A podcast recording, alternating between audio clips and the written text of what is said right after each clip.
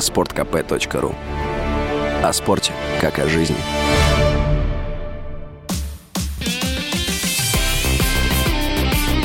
Спорт с Виктором Гусевым на Радио КП.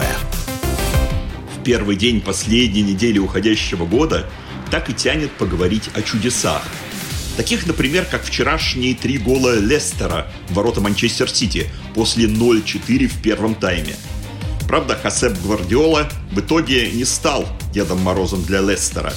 Его команда собралась силами, 6-3, чудо не случилось. Здравствуйте, друзья, с вами Виктор Гусев, и мы снова на радио «Комсомольская правда» говорим о спорте. А сегодня еще и о чуде. Еще совсем недавно казалось, что только оно вернет в сборную России Артема Дзюбу. Но вот он впервые за последнее время заявил, что поиграть хочет и не против сделать шаг навстречу. Тренер нашей футбольной сборной Валерий Карпин пока, по сути дела, не ответил. Да и, честно говоря, не совсем ясно, какой он сейчас мог бы дать ответ. А вот мнение другого нашего известного тренера я вам процитирую чуть позже.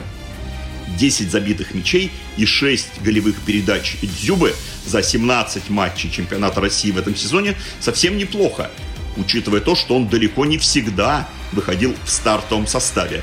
В списке бомбардиров он уступает только Гамиду Агаларову из Уфы.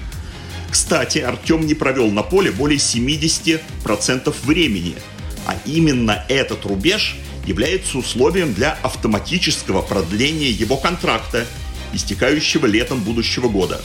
По некоторым данным, Сергей Симак этого продления не хочет. Хотя нельзя не отметить, что, называя свою пятерку лучших игроков года, имеющих отношение к российскому футболу, тренер «Зенита» поставил Дзюбу на пятое место, вслед за Сердаром Азмуном, который стал его выбором номер один, а также Джегошем Краховиком, Вильмаром Бариасом и Дугласом Сантосом. В качестве нового клуба для нападающего называют Рубин Леонида Слуцкого, который вот так сказал об Артеме. Если Дзюбе доверить поднять упавшее знамя, я не видел человека, который бы лучше это знамя понес.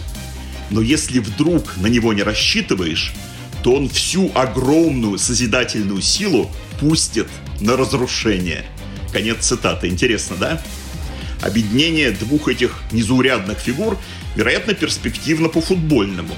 Ну уж точно интересно с точки зрения околофутбольной атмосферы, с точки зрения общего интереса к казанской команде.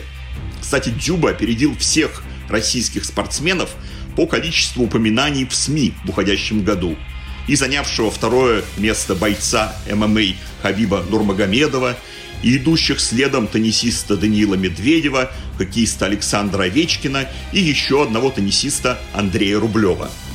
Говорят, что заменой 33-летнему Дзюбе в «Зените» станет Иван Сергеев. Этот нападающий когда-то играл в московском Строгино. Затем через Ригу, Тамбов и столичная торпеда попал в Самару, где в первом же сезоне забил 43 мяча и в нужный момент в большей степени, чем кто-либо другой, способствовал выходу тамошних крыльев Советов в премьер-лигу. Два месяца назад 26-летний Сергеев получил приглашение в сборную России.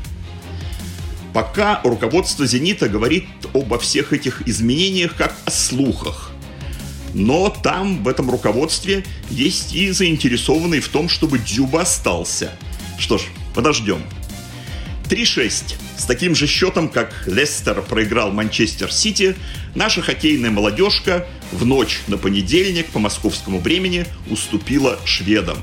В канадском городе, название которого переводится как «Красный олень».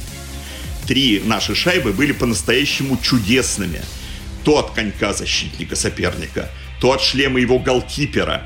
А еще один раз – шайба просто уехала к заднему борту вместе со сдвинутыми воротами шведов. Сами мы при этом пропускали голы прозаические, поочередно, то в игре 4 на 5, то и вовсе 3 на 5. Шведы исправно использовали удаление в составе сборной России, а разок забросили и при собственном меньшинстве. Это была наша первая игра на молодежном чемпионате.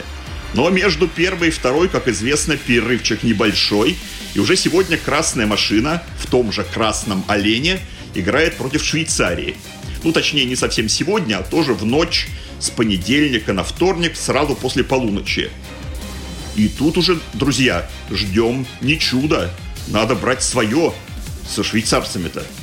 То, что дальше у нас будут Словакия, а в новогоднюю ночь и вовсе чемпионы мира американцы. А пока суть до дела, 27-летний японский фигурист Юдзуру Ханю первым в мире на соревнованиях исполнил четверной аксель. Двукратный олимпийский чемпион сделал это, выступая в национальном первенстве.